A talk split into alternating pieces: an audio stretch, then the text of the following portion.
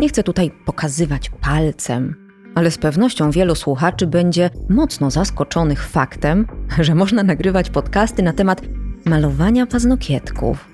A jednak można. I co więcej, pokażę Ci jak na dłoni, że branża beauty, którą się zajmuję, jest naprawdę szalenie ciekawa. Nazywam się Paulina Pastuszak. Jestem instruktorką stylizacji paznokci, zdobywczynią Pucharu Świata w nail arcie, autorką książek i prelegentką branżowych kongresów, choć pewnie i tak bardziej kojarzysz mnie z roli złej policjantki w programie Kosmetyczne Rewolucje. W moich podcastach opowiem o technikach modelowania paznokci, możliwościach biznesowych, najnowszych trendach czy szansach rozwoju osobistego na szeroko pojmowanym rynku usług kosmetycznych. Przy czym gwarantuję, nie będą to bzdury wyssane z palca. Partnerem podcastu jest właściciel marki Afinia, lidera w produkcji stołów kosmetycznych i pochłaniaczy pyłu, zapewniających zdrową i komfortową pracę stylistek paznokci. Wiecie, co jest tutaj absolutnie najgorsze?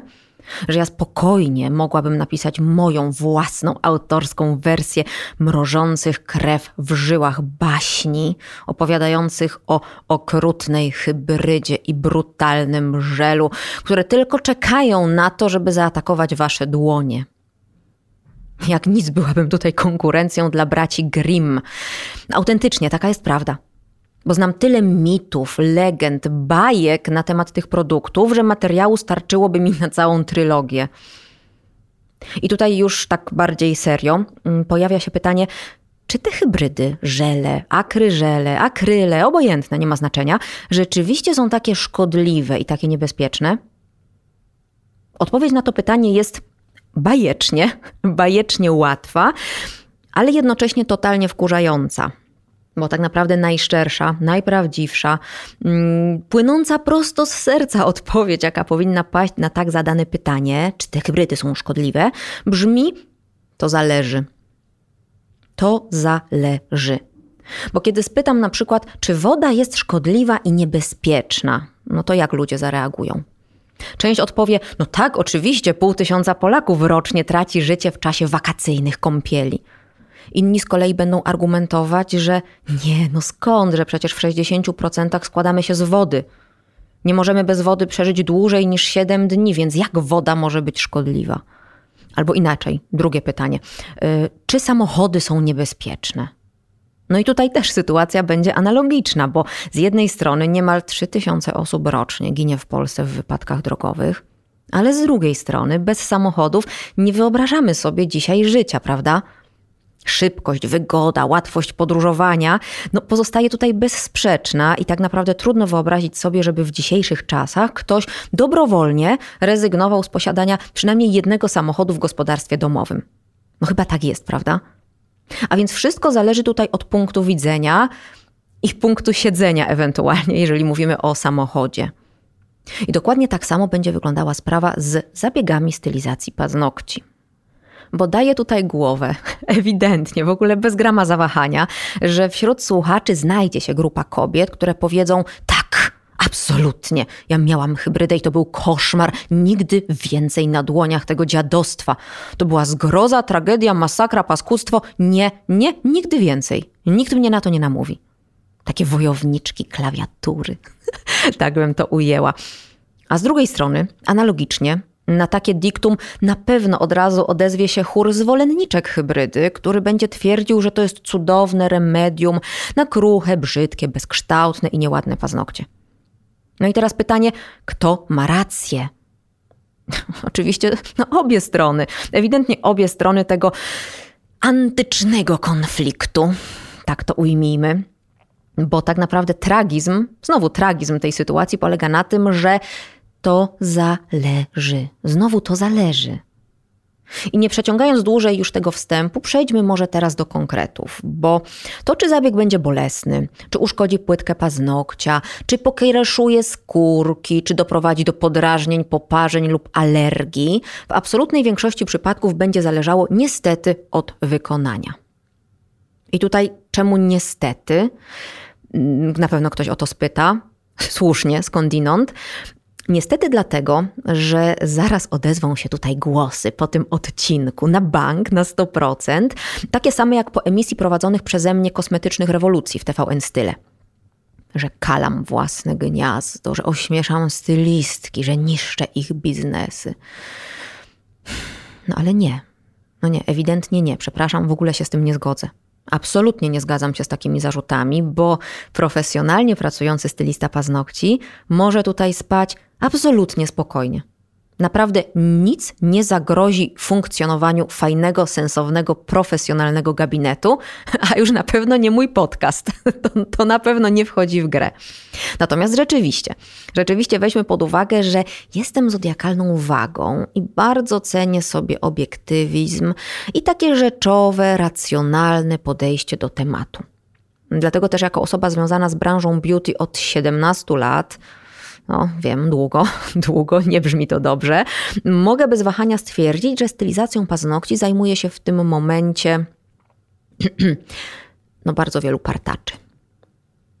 Mocne słowo, wiem, mam tego pełną świadomość, przepraszam, no ale co zrobię, jeżeli taka jest prawda? No niestety tak jest. W ramach pewnego usprawiedliwienia dodam tutaj może jeszcze, że to nie jest absolutnie tylko polska przywara. Absolutnie nic z tych rzeczy. Ja prowadziłam szkolenia z zakresu stylizacji paznokci w bardzo różnych rejonach świata. Szkoliłam w Stanach Zjednoczonych, w Meksyku, w Peru, Mm, idąc kolejno na Capo Verde, w Indiach, Mongolii, Wietnamie, Tajlandii, na Mauritiusie, na Sri Lance, no i oczywiście w dużej części Europy. I absolutnie wszędzie sytuacja wygląda tak samo. Więc to nie jest coś z Polską nie tak i z polskimi stylistkami. Nie, nie, nic z tych rzeczy. Mamy po prostu wszędzie na świecie dobrych i złych stylistów. Zresztą to naprawdę nie powinno być żadnym większym zaskoczeniem, bo kurczę, chociażby w palestrze mamy adwokatów z powołania, jakby to delikatnie ująć, udręczonych życiem mecenasów, którym rodzice narzucili kierunek studiów, po prostu i generalnie nie mieli wyjścia. Albo wśród nauczycieli mamy przecież profesorów, którzy kochają młodzież, i mamy belfrów, którzy na samą myśl o przyjściu na lekcję dostają ataku obrzydzenia.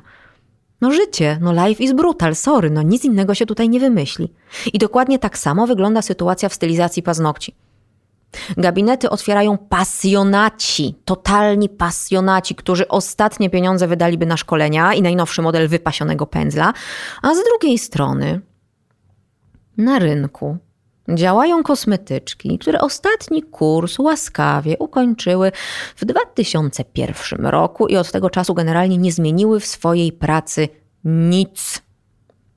Klepią tak jak klepały 20 lat temu te paznokcie na tipsie – ani razu nie były na żadnym kongresie, nie czytają książek branżowych, nie śledzą nowinek, klepią, klepią, klepią te utarte schematy, licząc, że a jakoś to będzie. Do tej pory klientki były zadowolone, no to po co mam coś zmieniać? I teraz moje pytanie. Czy zabiegi wykonane przez wyznawców obu tych światopoglądów y, będą wyglądać tak samo? Czy efekt końcowy będzie taki sam? No bo wybaczcie, ale wydaje mi się, że nie. Zdecydowanie nie. Dlatego jeszcze raz z całą mocą podkreślę, że to w przeważającej mierze od stylisty będzie zależało, czy hybrydę pokochacie, czy hybrydę znienawidzicie. Ja jestem tutaj wielką fanką żeli i akryli. Może dlatego jestem też troszeczkę nieobiektywna, aczkolwiek nie jestem tutaj obiektywna, ja naprawdę jestem obiektywna, bo sama noszę wystylizowane paznokcie od 17 lat, a moja płytka jest cały czas w stanie nienagannym. Ja wielokrotnie pokazywałam ją goluteńką na moich e, social mediach, więc to nie są bzdury wyssane z palca. Taka jest prawda. Jak ściągnę materiał, zrobię to poprawnie, to ten paznokieć będzie jak nowy. I dlatego poruszę tutaj za moment bardzo różnorodne tematy. Bo bardzo bym chciała, żeby wybrzmiało to, że to sposób wykonania zabiegu będzie tutaj kluczowy, a nie sam materiał będzie dyktował swoje warunki. I dlatego tutaj za moment poruszę bardzo, bardzo, bardzo różnorodne tematy. Opowiemy sobie troszeczkę o matowieniu płytki paznokcia, wspomnimy o acetonie, opowiemy o ściąganiu masy do zera, do zera absolutnego. Poruszymy też kwestie zakażeń bakteryjnych czy grzybiczych, bo się niestety zdarzają ostatnio dość często. Oraz wspomnę o onycholizie, czyli odejściu paznokcia od łożyska. Mm, natomiast chciałabym mimo wszystko już tutaj na wstępie zaznaczyć jedną bardzo ważną kwestię. Jedną bardzo ważną rzecz. Klientki, nasze kochane, fantastyczne klientki, również nie są bez winy. Zrzucanie tutaj całej odpowiedzialności na stylistów byłoby absolutnie kłamliwe, nie fair i ewidentnie nieuczciwe. To byłoby totalne zakłamywanie rzeczywistości bo same klientki niejednokrotnie podgryzają, podważają, zrywają materiał z paznokcia, doprowadzając do absolutnie katastrofalnych uszkodzeń. I teraz, kochani, uwaga, zdradzę Wam sekret. Zamieniamy się teraz w słuch. Bardzo ważna sprawa. Tylko nie mówcie nikomu, bo to będzie naprawdę sekret. Otóż doświadczona stylistka naprawdę wie, kiedy materiał sam z jakiegoś powodu odpadł, a kiedy został brutalnie zerwany. Bo to widać. Struktura płytki jest jak ślady odcisków palców na miejscu zbrodni, czyli po prostu wskazuje sprawcę. Dlatego, jeżeli czasem przychodzi do nas klientka, pokazuje dramatycznie pogiereszowany paznokieć i mówi: Samo odpadło, pani Paulinko, samo odpadło, no to pani Paulinka tylko się uśmiechnie pod nosem i pokiwa głową i naprawi, ale absolutnie nie uwierzy w to, że samo odpadło, bo płytka mówi coś zupełnie innego. Wrócimy do tego za momencik, bo koniecznie, absolutnie koniecznie, muszę tutaj wspomnieć o jeszcze pewnym takim swoistym kombo dwóch poprzednich osób, czyli o zabiegu wykonywanym przez klientkę, która w pewnym momencie zapragnęła być stylistką. I tutaj też powinna pojawić się taka specyficzna muzyka, jakaś rodem z filmu, na przykład y, Szczęki 17. Dum, dum, dum, dum, dum, dum, dum, napięcie rośnie. Bo niestety, o czym trzeba tutaj wspomnieć, domowe zabiegi coraz częściej wykonują hobbystki, które podglądnęły sobie dwa filmiki na YouTubie i generalnie są przekonane, że one już fantastycznie umieją robić paznokcie. Bo to jest przecież takie bajecznie łatwe i proste. I co to w ogóle za filozofia, nie? No nie. Wybaczcie, ale ja bym tutaj polemizowała, że to takie łatwe. Ale żeby mieć sensowne pole do polemiki, to ustalmy sobie może na początek, czym jest tak naprawdę ten nasz nieszczęsny paznokieć. Paznokieć to przydatek skóry, martwy wytwór na skórka zbudowany z zagęszczonych, rozpłaszczonych, bezjądrzastych, dachówkowo ułożonych komórek, kornocytów. Podkreślę tutaj jeszcze raz słowo klucz, czyli martwy. Martwy wytwór. Temu martwemu wytworowi jest totalnie obojętne w związku z tym, czy leży na nim żel, akryl, czy bita śmietana, czy cokolwiek innego. Dlatego też aplikowane przez stylistów preparaty nie powinny generalnie mieć żadnego negatywnego wpływu na stan i kondycję płytki paznokcia. Pamiętajmy o tym, proszę. Temu tworowi będzie obojętne, co na nim położycie. Ważniejsze jest to, w jaki sposób położycie. O to się wszystko rozchodzi. O tym jest tak naprawdę ten podcast. Dodatkowo też Tutaj koniecznie przy okazji muszę wspomnieć, że mm, połączony jest z tym temat oddychania paznokcia. No bo martwy, prawda? No to jakim cudem miałby oddychać? W jakim cudem miałby prowadzić tę wymianę jakąś gazową? Temat oddychania paznokcia generalnie wywołuje u mnie ataki. Ataki naprzemienne, ataki śmiechu, ataki furii, złości, rezygnacji. No bardzo różnie, zależy od humoru, albo też tak naprawdę wszystkiego naraz, bo ja totalnie nie pojmuję toku rozumowania niektórych znawczyń tematu. Tutaj cudzysłów wielki i kolorowy. Znawczyń, których platynowy blond generalnie od bardzo wielu lat nie zaczerpnął ani grama oddechu ale paznokcie regularnie co kilka miesięcy muszą złapać nieco świeżego powietrza. No nie, no błagam, kochani, to jest kompletny nonsens.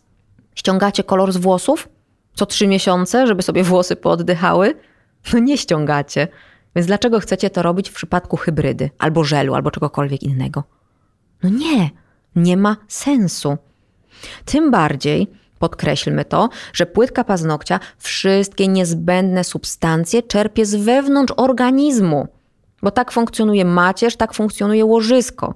Stąd dostęp do tlenu jest naszej płytce absolutnie totalnie zbędny. I, i, I na tej samej zasadzie można by skomentować potrzebę odpoczywania paznokcia. To również jest bzdura. To jest kompletna i totalna bzdura. Przepraszam, jeżeli używam słów, które są mocne, ostre i niektórych oburzą, ale naprawdę inaczej się nie da. Bo paznokieć nie jest zmęczony żelem. Paznokieć nie przebiegł maratonu. Paznokieć nie był na siłowni, paznokieć się nie napracował. Paznokciowi jest obojętne, co na nim leży, ponieważ znowu jest martwy. A nawet, słuchajcie, nawet gdyby nie był martwy, to cały czas odrasta. Masa tak naprawdę aplikowana jest cały czas na nowy, dopiero wyrastający od strony macierzy paznokieć, który stopniowo, krok po kroku, krok po kroku przesuwa się w stronę dystalnej części, czyli wolnego brzegu. Więc tak naprawdę, hipotetycznie, ale w praktyce też, punkt A na paznokciu pokryty jest masą tylko przez kilka miesięcy kilka miesięcy od momentu, aż się paznokieć urodzi, do momentu, aż paznokieć spiłujemy. No tak najprościej można to wyjaśnić. I później masa nakładana jest już na nowe, dopiero wyrastające, gołe fragmenty płytki paznokcia, czyli punkt A już dawno sobie zrósł i został spiłowany. Więc gdzie tutaj pomysł yy, na odpoczynek? Gdzie tutaj miejsce na odpoczynek? No to, to nie ma sensu. Nowy paznokieć cały czas wyrasta, jest martwy, jak kopyto u konia. Sorry, to nie chcę tutaj używać profesjonalnego słownictwa, profesjonalnej terminologii. Nie będę opowiadać o eponychium, o długości macierzy, o warstwach korneocytów, bo no, słuchają nas pewnie też zupełnie mm, osoby niezwiązane z branżą, więc nie ma sensu tutaj popisywać się taką terminologią, ale uwierzcie mi, że paznokciowi naprawdę nie robi to różnicy, co na niego położycie. Jeżeli ktoś chciałby zgłębić temat, zapraszam bardzo serdecznie albo do lektury moich leksykonów, wyssane z palca, albo do szkolenia w Akademii Online, gdzie mówię dużo na temat budowy właśnie aparatu paznokciowego. Tutaj ograniczę się do takiego minimum, pozwólcie. Natomiast mimo wszystko to minimum musi zawrzeć w sobie pewną informację, że paznokieć zbudowany jest z trzech rodzajów warstw korneocytów. One mają różną strukturę i to jest bardzo fajne. To świadczy o tym, że nasz paznokieć jest bardzo mądry, bardzo fajnie zbudowany, chociaż właściwie matka natura była bardziej mądra. Raczej tak powinnam to powiedzieć, bo ta różnorodna struktura znakomicie wzmacnia i stabilizuje płytkę. Są trzy warstwy korneocytów i pamiętajmy, że my, stylizując paznokcie, pracujemy jedynie na tej zewnętrznej warstwie, na tej warstwie najtwardszej, najsztywniejszej. I tutaj przyjmuje się, że dla idealnego zmatowienia paznokcia przed zabiegami my możemy usunąć maksymalnie pięć warstw korneocytów. Piąteczkę, nie więcej. Pozbywamy się tak naprawdę tak zwanego kurzu życia. Bardzo lubię to określenie, ono jest takie górnolotne, ale fajnie oddaje mm, rzeczywiście charakter tego pojęcia, bo to jest łój, tłuszcz, połysk, resztki kremów, wszystko co wtłoczyło się w płytkę paznokcia, powodując, że ona się świeci. I my przed zabiegiem stylizacji paznokci ten połysk właśnie usuwamy nie piłujemy paznokcia. Broń Boże, my tylko usuwamy błysk. Nie do przyjęcia jest piłowanie paznokcia w taki sposób, żeby zostawały na nim czerwone, bolesne, krwawe niemalże czasami placki. A widziałam takich przypadków naprawdę, no nawet nie setki, tysiące. Tysiące przez tych kilkanaście lat. Przy czym, powiedzmy to sobie raz jeszcze, świadczy to tylko i wyłącznie o mechanicznym uszkodzeniu płytki, którego dopuściła się albo klientka, samodzielnie zrywając lub piłując masę, albo też stylistka, której no po prostu coś nie wyszło. Natomiast podkreślmy, tak być nie powinno. To jest błąd w sztuce. No tyle.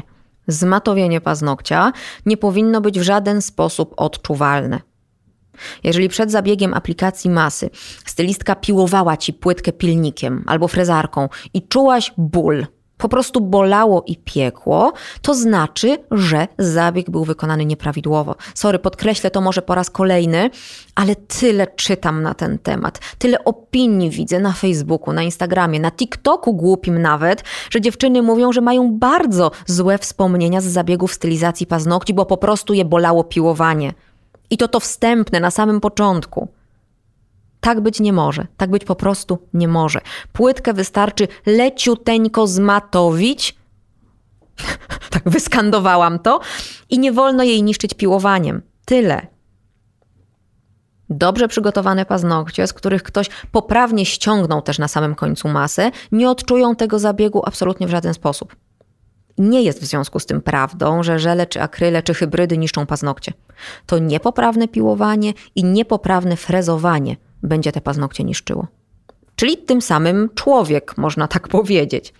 Bo miejmy świadomość, że naprawdę można ściągnąć masę tak delikatnie, tak subtelnie i tak idealnie, że płytka będzie nawet w lepszej kondycji niż przed zabiegami. Bo w tym czasie żel chronił ją przed detergentami, dezynfekcją, skubaniem czy podgryzaniem, czy co tam jeszcze klientki robią. I owszem, takie ściąganie masy jest trudne. Wiem, wiem, że jest trudne. Świadczy o tym chociażby popularność mojego kursu online z zakresu usuwania masy do zera. No ale trudne nie znaczy niewykonalne, prawda? No nie znaczy. No wiemy doskonale, że nie znaczy. Dlatego jeżeli po zdjęciu produktu paznokcie są czerwone i bolą, to znaczy, że ktoś po prostu przeszarżował. Koniec i kropka. Kolejna wątpliwość dotycząca szkodliwego wpływu manikiru żelowego, czy hybrydowego, czy akrylowego na paznokcie wiąże się mm, znowu z bólem, znowu z bólem, ale tym razem w czasie utwardzania produktu w lampie UV. I tutaj uspokajam, że akurat ten ból to jest zjawisko kompletnie normalne, totalnie, totalnie standardowe, związane z faktem, że polimeryzacja, która zachodzi w lampie, jest zjawiskiem egzotermicznym, czyli w jej trakcie wydziela się ciepło. Ciepło idzie na zewnątrz. I my to ciepło w naturalny sposób po prostu odczuwamy. Jeśli jest to dosłownie kilka sekund i da się ten ból w lampie wytrzymać, to generalnie nie przejmowałabym się tym faktem jakoś zbyt mocno. Serio. Nic, nic strasznego, to jest norma. Natomiast jeśli ten ból jest naprawdę tragiczny, jeżeli jest nie do wytrzymania, to wtedy ewidentnie stylista powinien przedsięwziąć kroki mające na celu zniwelowanie tego bólu. Na szczęście jest tutaj kilka trików, które pozwalają bardzo fajnie złagodzić lub ograniczyć ten ból do zera. Mm, I na pewno, o tutaj podkreślę, na pewno to nie jest machanie rękami, dmuchanie na paznokcie albo przyciskanie palców do blatu. Nie, absolutnie zapomnijcie o tym, to są bzdury. Wręcz przyciskanie palców do blatu będzie szkodliwe. Absolutnie tak nie róbcie, bo to jest błąd. Natomiast dobry stylista spokojnie z tym bólem sobie poradzi, bo są sposoby. Ewidentnie, tak jest. Natomiast y, ciekawą mimo wszystko informacją dla klientek może być fakt, że to natężenie bólu będzie zależało od bardzo, bardzo wielu czynników. I tutaj pozwólcie, że wymienię kilka, bo myślę, że to z punktu widzenia klientki jest taka dość fajna, dość ciekawa informacja, żeby wiedziały klientki, co się tam dzieje na ich dłoniach w lampie. A więc to, czy będzie bolało, czy nie, zależy na przykład od osobniczej wrażliwości klientki. Bo będą kobiety, które tak naprawdę panikują już na sam widok lampy. I generalnie wcale im się nie dziwię, bo jeżeli miały złe doświadczenia w tej materii, to jest to całkowicie zrozumiałe. Ale z drugiej strony są też osoby, które powiedzą: nic nie szkodzi, poboli i przestanie, kładź pani ten żel. Albo też nawet nie zauważą, że cokolwiek boli. No to jest kwestia indywidualnego odczuwania bólu. No to jest naturalne.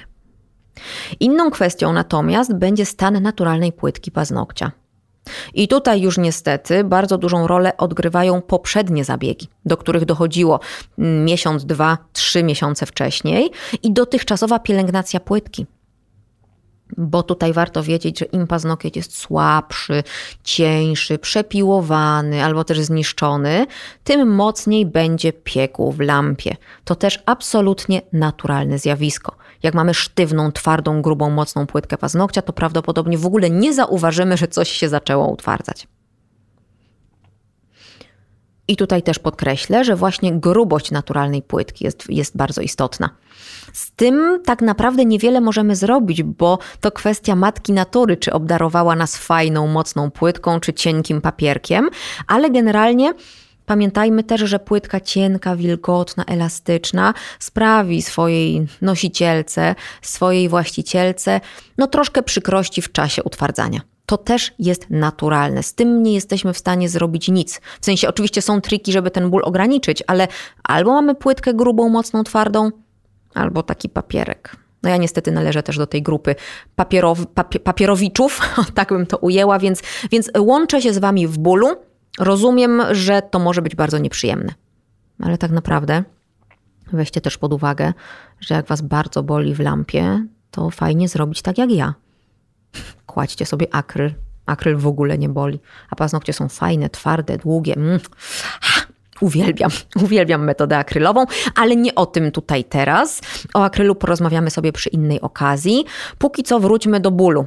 Wracamy do bólu w czasie utwardzania i też warto wspomnieć, że tutaj u kobiet, no niestety, faza cyklu będzie miała znaczenie. No, Będą bowiem dni, w których kobiety są po prostu bardziej wyczulone na doznania bólowe i, i w czasie jednego zabiegu danego dnia będą siedziały y, przy biurku kompletnie niewzruszone. Popijały będą kawkę, będą podglądały sobie coś tam w telewizorze i nawet nie zauważą, że coś się dzieje, a z kolei przy uzupełnieniu będą co chwila podskakiwać i posykiwać z bólu, bo tak będzie piekło, tak będzie parzyło. No, sorry, taka nasza kobieca y, natura. Nic z tym faktem nie zrobimy. Natomiast bardzo istotna będzie też kolejna kwestia, mianowicie moc lampy. I tutaj już y, żarty na bok, kochani, bo należy pamiętać, że moc wyrażana w watach nie do końca będzie oddawała taką siłę, tak bym to kolokwialnie ujęła, lampy. Bo to jest po prostu pobór energii. Te waty, to wielkie W, to duże W. Natomiast mimo wszystko dobór lampy do produktu jest tutaj absolutnie kluczowy, ponieważ lampa zbyt mocna, która będzie niedopasowana do konkretnego żelu lub hybrydy, może rozgrzewać produkt za mocno. I to będzie bolało cholernie. Będzie bolało bardzo. Więc nie szalejmy, drogie stylistki, bo wiem, że też mnie słuchacie. Nie ma potrzeby kupować lampy o mocy 148 watów nie, sorry, więcej nie znaczy tutaj lepiej. Zwykła 48 powinna w zupełności wystarczyć, a jest fajna, uniwersalna i tak naprawdę utwardzi bardzo dobrze absolutną większość dostępnych na rynku produktów. O czym dalej warto wspomnieć, to jeszcze temperatura powietrza. Też będzie miała niestety znaczenie. Mówię niestety dlatego, że tych czynników, jak widzicie, jest tutaj bardzo, bardzo dużo. A wydawało się, że to malowanie paznokci to taka prosta sprawa, nie? nie, nie, niestety nie. Ale wracając do temperatury. Im wyższa temperatura, tym mocniej będziemy wyczuwać rozgrzewanie produktu, bo na przykład ten sam żel w grudniu nie będzie piekł praktycznie wcale, a z kolei w lipcu będzie palił niemiłosiernie. Dlaczego? Bo zwiększyła się temperatura wyjściowa i zwiększyła się również szybkość reakcji czyli po prostu my to odczuwamy bardziej. Co też jest no, zjawiskiem dość naturalnym, więc klimatyzacja w salonie fajnie gdyby była i fajnie gdyby funkcjonowała, żeby klientkom zapewnić y, maksymalnie przyjemne doznania w czasie przedłużania paznokci. Dlatego też, tutaj mam przedostatni już podpunkt zaznaczony, trzeba dbać o odpowiednią grubość nałożonej masy. Bo generalnie grubość żelu, czy nawet hybrydy, też będzie robiła różnicę. Tutaj na szczęście rozwiązanie jest bardzo proste. Nie kładziemy wielkich, gigantycznych, olbrzymich porcji produktu na cieniutkie i przepiłowane paznokcie, bo będzie bolało jak pieron. Kładźmy wtedy cieńsze warstwy. Owszem, zajmie to pewnie troszeczkę więcej czasu, mam tego pełną świadomość, no ale chcemy klientkom te nieprzyjemne doznania ograniczyć, więc lepiej położyć wtedy cieńsze warstwy niż jedną grubszą. I będzie na pewno bolało znacznie mniej.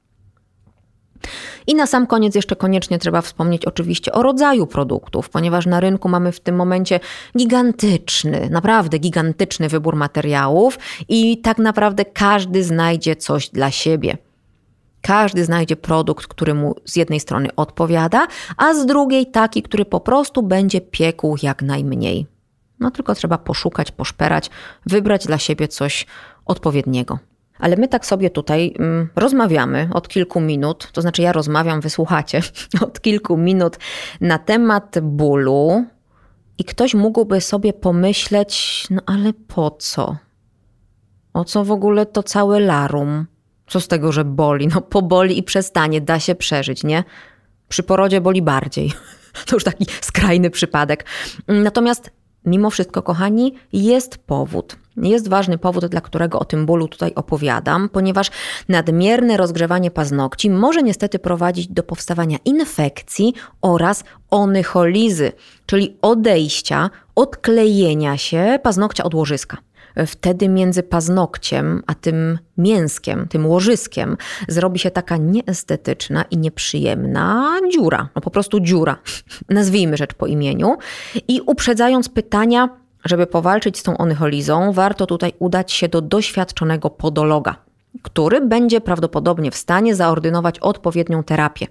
Błagam, nie dźgajcie tam, nie podważajcie tego paznokcia, nie czyśćcie od spodu wykałaczką albo igłą, bo pogorszycie tylko sytuację. Chodzi tutaj o to, że zamiast pięknie, od ręki i idealnie wyprofilować sobie paznokieć na szablonie, stylistki sięgają po metalowe zaciskarki i bardzo mocno mechanicznie zwężają, zaciskają nimi paznokieć. Co zazwyczaj, no to dość oczywiste, boli i też może być bardzo szkodliwe. Odradzam, naprawdę odradzam ten sposób pracy. Mm, a gdyby ktoś jeszcze nie był przekonany dlaczego, to tutaj pozwólcie, że posłużę się moją firmową analogią. Uprzedzam, będzie obrzydliwie. będzie troszkę obrzydliwie, ponieważ zawsze tutaj mm, przywołuję analogię dotyczącą wyciskania pryszcza. Wyciskania pryszcza, ponieważ kiedy wyciskamy pryszcz, pryszcza, przepraszam, działają dwie boczne siły w postaci naszych palców, prawda? I ta energia musi gdzieś ujść. Następuje wypiętrzenie i wybuch. No, wiemy, jak to wygląda i wiemy, jak to się kończy w przypadku pryszcza. Natomiast paznokieć zachowuje się podobnie. Unosi się i odrywa od łożyska. I w ten sposób będzie się rodziła najpierw mała onycholiska, później trochę większa, większa i większa. Dlatego też naprawdę odradzam ten sposób pracy. Gwarantuję Wam, że można stworzyć przepiękny, wąski, zgrabny, pięknie wygięty w ładną krzywą C paznokieć, odpowiednio pracując na szablonie. Naprawdę nie trzeba tutaj nic mechanicznie zaciskać. To jest kwestia tylko znajomości odpowiedniej architektury paznokcia i kwestia opanowania fajnego podkładania szablonów. Gwarantuję Wam, że można to zrobić przepięknie, bezboleśnie i bezinwazyjnie. Macie na to naprawdę moje słowo. Natomiast co dalej, mówiąc o tej nieszczęsnej szkodliwości paznokci przedłużonych, co jeszcze bym tutaj mogła wymienić? No myślę, że na pewno warto wspomnieć odrobinkę na temat acetonu, Acetonu, którego fanką nigdy nie byłam. Absolutnie nigdy nie byłam fanką acetonu. W dużej mierze dlatego, że bardzo wydłuża mój czas pracy. Ale nie mówimy tutaj dzisiaj o czasie pracy, więc skupmy się na innym aspekcie.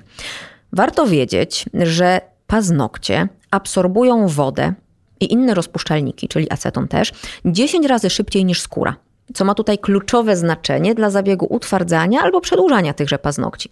I tutaj pozwólcie, że przeczytam przeczytam po prostu fragment mojego leksykonu wyssany z palca, bo on tutaj bardzo ładnie mi pasuje. Płytka paznokcia już w ciągu 60 sekund pochłania molekuły wody, które dostają się pomiędzy warstwy paznokcia, co powoduje wyraźną zmianę jego kształtu. Kojarzycie pewnie sytuację, w której dość długo leżycie w wannie, po czym wychodząc z kąpieli zauważacie, że naturalne paznokcie stały się bardzo giętkie, elastyczne i takie transparentne? W płytce jest stosunkowo mało lipidów, a dużo przestrzeni powietrznych, dlatego właśnie płytka tak łatwo chłonie wodę. Nawet, słuchajcie, przez godzinę, nawet przez godzinę po takim wieczornym seansie spa, nasza płytka nasączona dużą ilością wody będzie miękka, giętka i elastyczna. A co za tym idzie? Bardzo narażona na urazy. Nadmiar wilgoci będzie prowadził tutaj do złamań i pęknięć, bo jakakolwiek forma ingerencji w strukturę paznokcia jest wtedy bardzo niebezpieczna, nawet polerowanie. I tutaj idąc dalej, kojarzycie też może takie małe białe plamki, które występują często na paznokciach? To są właśnie ślady po uszkodzeniach i urazach mechanicznych. Bardzo często pojawiają się po zbyt agresywnym ściągnięciu manikiru hybrydowego właśnie za pomocą acetonu. Dlaczego? Bo płytka tak szybko absorbuje aceton. Dlatego też, mm, tutaj taka e, drobna sugestia, jeżeli robicie sobie zwykłe manikiry w domu, nigdy, nigdy nie piłujcie paznokci po kąpieli bo one są wtedy bardzo miękkie, bardzo giętkie i właśnie bardzo podatne na uszkodzenia. Łatwo wtedy doprowadzić do rozdwajania płytki paznokcia. Piłujemy zawsze na sucho, na twardym paznokciu. I dlatego też odradzam użycie acetonu, ponieważ jak skrobiecie mm, nasączoną acetonem płytkę jakimś kopytkiem albo nawet drewnianym patyczkiem, żeby zerwać hybrydę, to uszkadzacie zewnętrzne warstwy korneocytów. I to nie będzie tak, że hybryda niszczy paznokcie. No nie. Rozpulchnioną płyteczkę paznokcia, y, delikatnie y, naruszoną z zewnątrz acetonem, wy potarmosiłyście drewnianym patykiem. Po prostu, sorry, to nie jest wina produktu. No, mam nadzieję, że to tak wybrzmiało dość, dość wyraźnie, bo, bo to częsty błąd, częsty problem, wynikający w dużej mierze z niewiedzy. Więc mam nadzieję tutaj, że ten podcast rzeczywiście pomoże Wam dbać o Wasze paznokcie w takim fajnym zakresie, żeby nie było znowu opowieści o tym, że hybryda zniszczyła mi paznokcie. Nie, nie, nie, nie, nie, nie i koniec. Natomiast idźmy dalej. Tak już zbliżając się powoli do końca, chciałabym na koniec zaserwować Wam taki drobny, ale obowiązkowy smrodek dydaktyczny dotyczący klasycznej higieny, albo też jej braku. Choć i tak muszę przyznać, absolutnie przyznaję to szczerze i z radością, że i tak jest lepiej. Bo kosmetyczne rewolucje, program no de facto rozrywkowy, ale jednak gdzieś tam edukacyjny, mocno uświadomił klientki. Ewidentnie tak się stało, z czego jestem naprawdę bardzo, bardzo, bardzo, bardzo dumna. Wiele widzek tak naprawdę w tym momencie wie już doskonale, że na widok brudnego pilnika należy uciekać z krzykiem, a nie rozsiadać się wygodnie na fotelu, tak jak było jeszcze niedawno, prawda? Standard w postaci jednego pilnika na zabieg też staje się już na szczęście taką powoli praktykowaną normą, a nie tylko przejawem fanaberii rozrzutnej właścicielki salonu. Już dzięki rewolucjom wiemy, że jeden zabieg to jeden pilnik. Dziękuję, tyle, do widzenia. I bardzo dobrze. Absolutnie tak być powinno. Mówimy stop wielorazowym pilnikom, mówimy dość hodowlą bakterii w kopertach. Żadne koperty podpisane waszym nazwiskiem nie wchodzą w grę. To jest świństwo. To jest bomba biologiczna. To jest obrzydliwie niehigieniczne. Macie pojęcie, co się tam lęgnie? W tych waszych kopertach? Jakbym tak chciała to porównać mm, do innych dziedzin życia, to na przykład, czy wasz pediatra pediatra waszego dziecka przechowuje patyczek do gardła w strunowym woreczku z napisem Kasia lat 7. No brzmi kuriozalnie, prawda? Albo na przykład, czy dentysta podpisuje waszym imieniem kubeczek do płukania ust i trzyma go do następnego razu? Z podpisem pan Mateusz, lat 48. Albo czy na przykład ginekolog po skończonej wizycie wkłada do koperty. Albo dobra, już nie idźmy tą drogą. Mam nadzieję, że to jest jasne, co chciałam przekazać. już dajmy spokój ginekologowi. Na szczęście na szczęście mam nadzieję, że to się coraz bardziej upowszechni. Ta świadomość jednorazowości albo sterylizacji danych narzędzi będzie dla wielu klientek już tak naprawdę normą, a nie jakimś chorym, szalonym wymogiem. No i właśnie, wspomniałam tutaj o sterylizacji. Na szczęście w ostatnich latach fantastycznie upowszechniło się stosowanie autoklawów, czyli urządzeń, maszyn niezbędnych do przeprowadzenia właśnie procesu sterylizacji. I fajnie, że tak się stało, natomiast miejmy świadomość, że rzeczywiście jest to taki znak czasów. O, tak bym to ujęła, bo autoklawy stały się mniejsze, są zgrabniejsze, ładniejsze, no i tak naprawdę tańsze. I mm, bywało tak, że same moje klientko-kursantki potrafiły w najlepszym miesiącu kupić z moim kodem rabatowym nawet, słuchajcie, 300 autoklawów Steamjet. To jest niesamowity rezultat, to jest fantastyczny wynik. Jestem z tego niesłychanie dumna to po prostu świadczy o fakcie, że mnóstwo kobiet w tym momencie ma już świadomość, że tylko rytualne odpakowanie pakietu zapewni im pełne bezpieczeństwo. I bardzo dobrze, ponieważ narzędzia przerywające ciągłość skóry, ciągłość tkanek muszą być myte, dezynfekowane i sterylizowane. Od razu może dla spokoju sumienia nadmienię tutaj, że dezynfekcja owszem jest kluczowa, ponieważ niszczy formy wegetatywne mikroorganizmów, ale nie zawsze usuwa formy przetrwalnikowe. Z kolei w procesie sterylizacji likwidowane są formy przetrwalnikowe drobnoustrojów, dlatego stosujemy oba procesy dezynfekcję i sterylizację.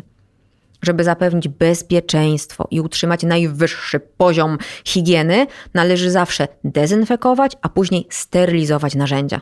I tutaj tylko autoklaw. Tylko autoklaw jest więc gwarantem skutecznego zniszczenia wszelkich mikroorganizmów, w tym również wirusów. Sama dezynfekcja, nawet najlepszymi preparatami, naprawdę nie wystarczy. I tutaj co ważne, bo spotkałam się z kuriozalnymi zarzutami, że te wymogi sterylizacji to jest wynik lobbingu producentów autoklawów. No nie, błagam, kochani, to jest bzdura, to jest, to jest jakaś idea totalnie wzięta z kosmosu. Absolutnie tak nie jest. I najlepszym dowodem będzie tutaj na przykład moja rozmowa mm, na temat dezynfekcji ze znakomitym ekspertem, przedstawicielem firmy Szulkę. Tę rozmowę możecie zobaczyć na moim kanale na YouTubie. Firma Szulkę mm, ma niemal 130 lat tradycji w branży. Oferuje genialnej jakości produkty z zakresu dezynfekcji, właśnie. I myślę, że gdyby wystarczyła nam dezynfekcja, to z pewnością taki komunikat z ust przedstawiciela tejże firmy byśmy usłyszeli, prawda? To logiczne. No, absolutnie logiczne, w ogóle nie ma wątpliwości. Tymczasem w tej rozmowie na YouTubie, na którą się powołuję, możecie usłyszeć, że dobre preparaty do dezynfekcji są szalenie istotne. Oczywiście, że tak, ale, ale, ale bez sterylizacji się nie obejdzie.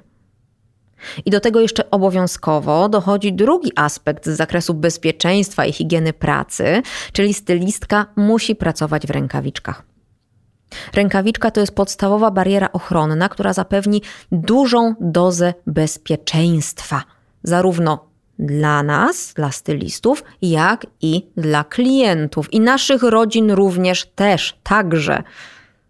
Niech to wybrzmi, błagam, to nie chodzi tylko i wyłącznie o zdrowie stylistki, ale ogółu osób zainteresowanych tematem. I ktoś powie, że a, to przesada. No okej, okay, jeśli przesada, to mm, wyobraźmy sobie, że przychodzicie do nowej stylistki i ona na wstępie informuje, że no, jest nosicielką wirusa HIV, ale generalnie rękawiczki są teraz bardzo drogie, bo strasznie w pandemii podrożały. W związku z tym nie będzie zakładać rękawiczek, ale obiecuje, że będzie pracować z cążkami bardzo ostrożnie i bardzo delikatnie. I, I teraz moje pytanie: zgodzilibyście się naprawdę na wykonanie zabiegu w takiej sytuacji? Weźmy proszę pod uwagę, że w Polsce dziennie mniej więcej 3-4 osoby dowiadują się o zakażeniu wirusem HIV. Albo na przykład zachorowania na WZWB. WZW typu B, gdzie szacuje się, że przewlekle zakażonych jest 257 milionów ludzi, czyli jakieś 3,5% światowej populacji. No, niby mało. Ktoś powie, że i pierdoła, na pewno na mnie nie trafi. No, niby mało, ale no, ktoś tego pecha musi mieć. No niestety, jakby na to nie spojrzeć. I tutaj również, co ciekawe, tenże ekspert e, firmy Szulkę, a wspomnę, że Szulkę jest producentem tego słynnego Octeniseptu, który na bank kojarzycie. Tutaj również nasz ekspert mówi jasno: dezynfekcja dłoni to podstawa przed zabiegiem dłoni naszych i dłoni klientki. Ale nie daje ona żadnych podstaw, żeby zrezygnować z rękawiczek. Naprawdę, ja to będę powtarzać do znudzenia. Sorry, wybaczcie. Będę to powtarzać, ponieważ na szeroko pojmowane bezpieczeństwo i potencjalną szkodliwość wykonywania zabiegów tak naprawdę składa się bardzo wiele czynników. To nie jest kwestia tylko malowania, piłowania albo wycinania skórek. Musimy podejść do tego no, holistycznie. Takie wyświechtane trochę słowo, ale naprawdę tutaj ma, znajduje bardzo fajne zastosowanie. Więc tego wszystkiego musimy pilnować. A zatem podsumowując powolutku mm, te nasze bajkowe opowieści, nawiązując do tego, o czym mówiłam na początku, we wstępie. Wakacyjne taplanie się w jeziorku jest absolutnie i w 100% ok. Jest fantastyczne, pod warunkiem oczywiście, że nie wskakujemy do tego jeziorka na główkę po siedmiu kieliszkach Prosecco. Zgodzimy się? Zgodzimy, ewidentnie. Sorry, to było pytanie retoryczne. Albo na przykład jazda samochodem. Jest fantastyczna, wygodna, komfortowa, oczywiście pod warunkiem, że nie będziemy szarżować na drodze. Również na przykład po siedmiu kieliszkach Prosecco. Zgodzimy się? Oczywiście, że się zgodzimy. Tutaj też dyskusji w ogóle nie zamierzam podejmować. I stylizacja paznokci. I teraz ta nasza stylizacja paznokci to również fantastyczne rozwiązanie w przypadku szerokich, krótkich, brzydkich, łamliwych, kruchych, zawijających się, rozdwajających, po prostu brzydkich paznokci. I jeżeli trafimy w dobre ręce, w dobre ręce dobrego profesjonalisty, to żel, akryl czy hybryda nie wpłyną w żaden negatywny sposób na kondycję paznokci. Taki będzie morał z tej dzisiejszej bajki. Bardzo pięknie dziękuję za uwagę. Dziękuję, że znalazłaś czas na wysłuchanie tego podcastu. Daję sobie rękę uciąć, że znasz kogoś, kogo również zainteresują poruszane w nim tematy. Będzie mi bardzo, bardzo miło, jeśli podasz mu pomocną dłoń i udostępnisz ten odcinek. Jeśli natomiast jesteś spragniona dalszych nowinek z zakresu branży beauty, to świetnie się składa. Zapraszam też do odwiedzania moich profili w serwisach takich jak YouTube, Facebook, Instagram, TikTok i LinkedIn. Zobacz też koniecznie ofertę mojej Akademii Online na paulinapastuszak.pl. Do wyboru do koloru każdy znajdzie coś dla siebie.